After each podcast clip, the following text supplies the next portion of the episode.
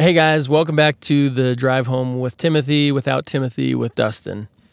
Uh, the DHWTWTWD if you're down. Timothy is out on paid time off today, and uh, so we're rolling along just as usual. Uh, last week, you may have noticed, I was out on unpaid vacation, and no show got made. Uh, Timothy's gone, and we are moving forward just like always because he's apparently not all that important to the operation. Although I do hope that I can uh, figure out or remember all the buttons and levers around here so we can actually get this thing made and uploaded.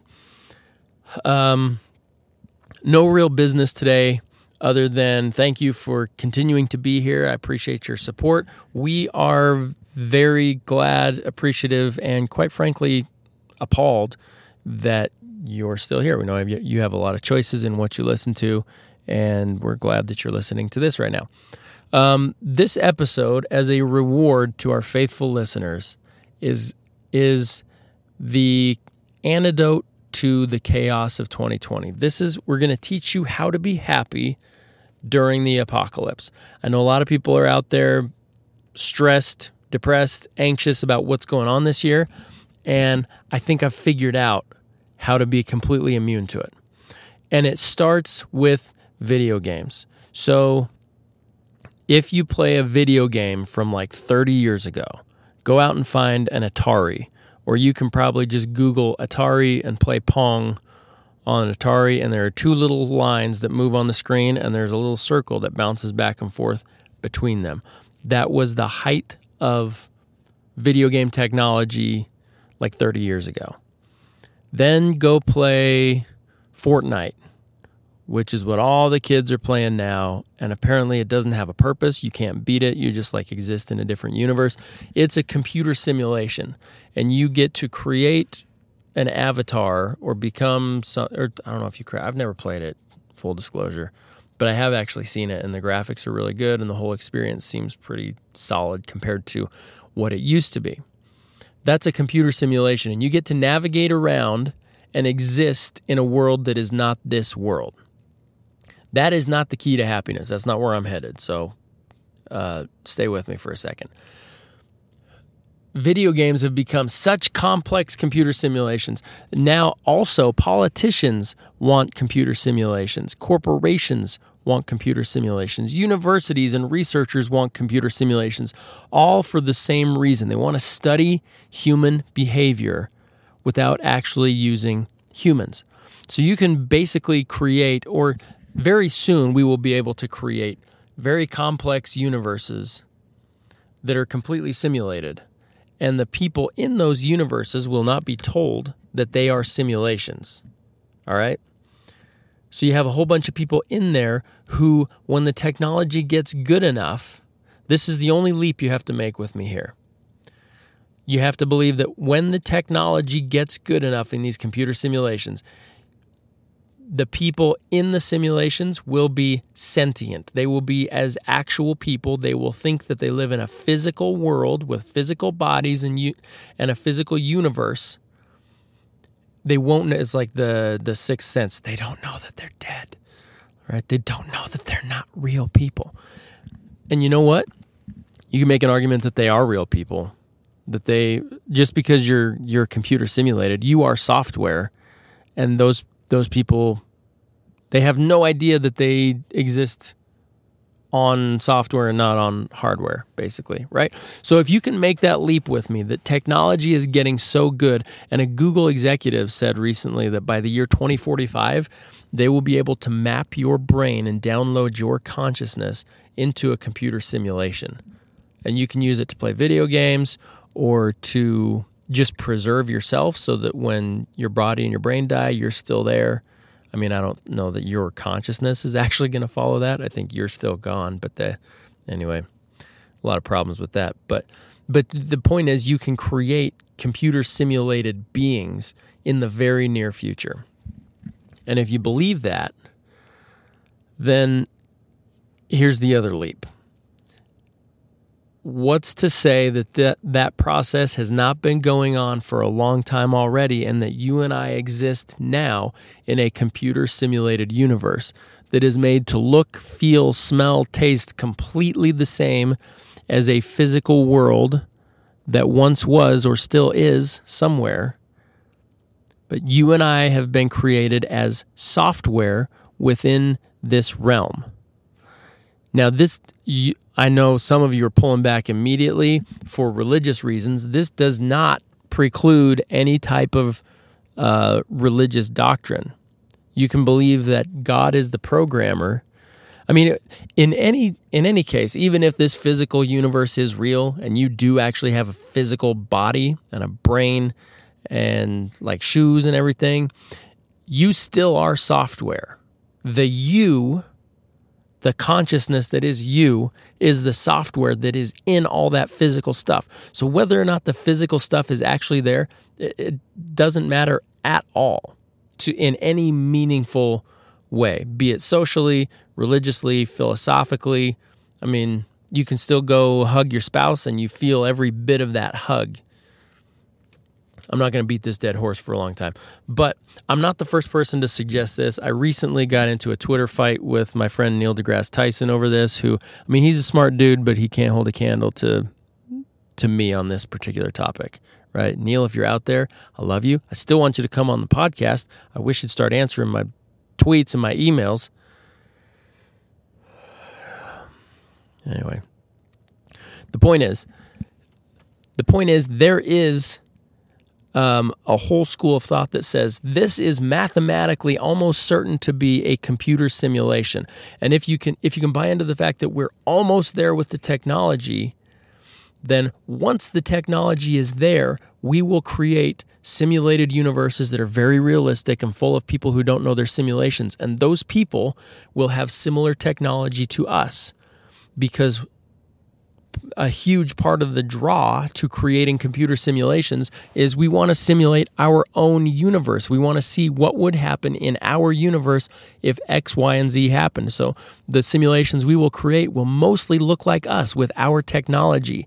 And if we have the technology to create simulations, we'll probably put them just a step below so they don't quite have that technology yet, but they're going to get it within the course of that simulation. And once they get it, they will create simulations. So now we have simulations creating simulations, which create simulations. If we create a thousand of them in a year, and each of those 1,000 create another thousand, and each of those create a thousand, now we're already at what? A billion in a year? Uh, so the theory goes that simulations are being created, and we might just be in one that has not yet figured out how to create simulations. And if there are a near infinite number of computer simulations, what makes you think that you're in the first one? What makes you believe you're in the only one that exists in the material universe? It would be arrogant to think so. And again, it doesn't matter to whatever moral philosophy you hold whether it's a simulation or not. So, how does this bring the key to happiness during the end of the world? Um, because right now it looks like we might be in a simulation that was created by Jeff, who is an eighth grader. He created it for his eighth grade project, and then he put it in a shoebox and he left and he forgot about us. And now we got all kinds of stuff going on. Where's Jeff? Jeff, we need you to come back and fix it. Uh, Jeff went off to college. Jeff forgot all about us. We're in a shoebox under his bed. We're waiting for his mom to find the shoebox and sell it in a garage sale. And hopefully, some kid will get in here and tune it up and fix it. Right? Right. We all agree. But if we think of this as a simulation, then why would we take everything so seriously anymore? People love to get serious about whatever they love to get serious about. Right? My neighbor's grass is too long. He parked his car in the or the know the person in front of me was supposed to only have 14 items to check out but they got 17 items i've been counting and blah blah blah blah blah or the biggest one the one that i don't understand at all people take their sports teams so seriously Look, I love sports. Last night was the first night that the NBA came back since this whole pandemic started. I almost cried. I guarantee you, if, if football comes back, I can't even say when, because if I start expecting it, they're going to pull the rug. But if football comes back, I will cry tears of joy for the first time in a while. Oh, man. That being said, how are you going to take it seriously? It's entertainment, right? Look at what football is. Look at what basketball is. Basketball, people put on tank tops and shorts. They pull their socks up to their damn knees and they run around on a hardwood floor and put a ball in a hoop. And thousands of people show up and scream at them. People buy their jersey. These people are making millions and millions of dollars. It's a game. And I'm not saying they shouldn't make the money. I'm not saying we shouldn't watch and scream. We should. That's what it's there for. It's entertainment. But when people when a when a dude scores a touchdown and he does a little dance and you watch that and you're like, act like you've been there before. You treat that with respect. You take this seriously. No, it's a game, man. Let him dance. Let him. if you score a touchdown on my team against my team, you should be able to run up and down the field, insulting everybody that I care about. You should be able to kick me in the shit like it. It's it's a game. So take that and move it over to reality in general. In a big way, and I know a lot of you are going to pull back when you hear this, it's a game. So much of this is a game.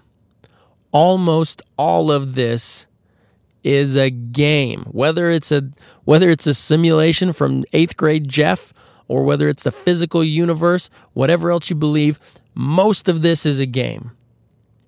So here's what's not a game, right? This is this is I have a two-part philosophy on how to be happy during a pandemic or at any other time in your existence. Point number 1, uh, minimize the suffering of other people. Maybe the most important thing. No, it is the most important thing you can do.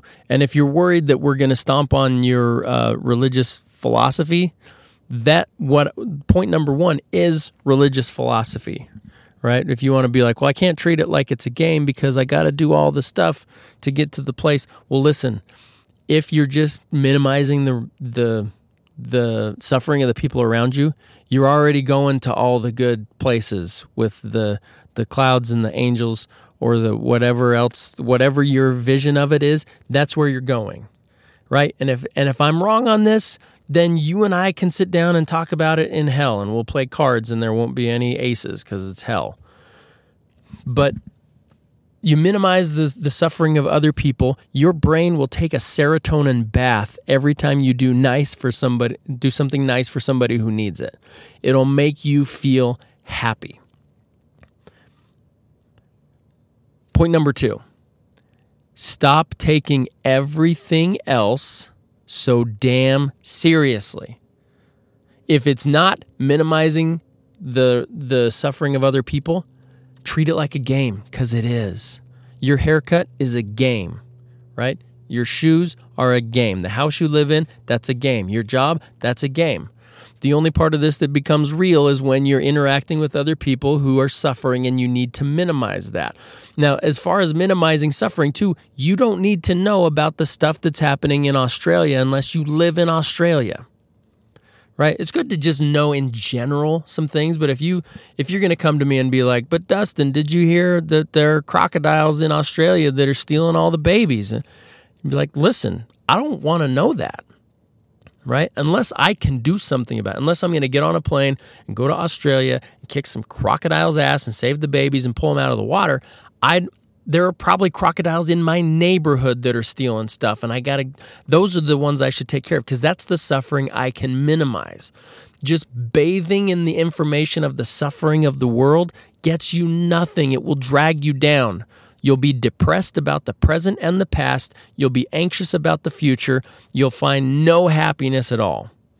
So find suffering you can help and stop taking everything else so seriously and watch sports and love them and watch movies. But don't get don't become you got just quit. Just be nice to people and you'll feel good.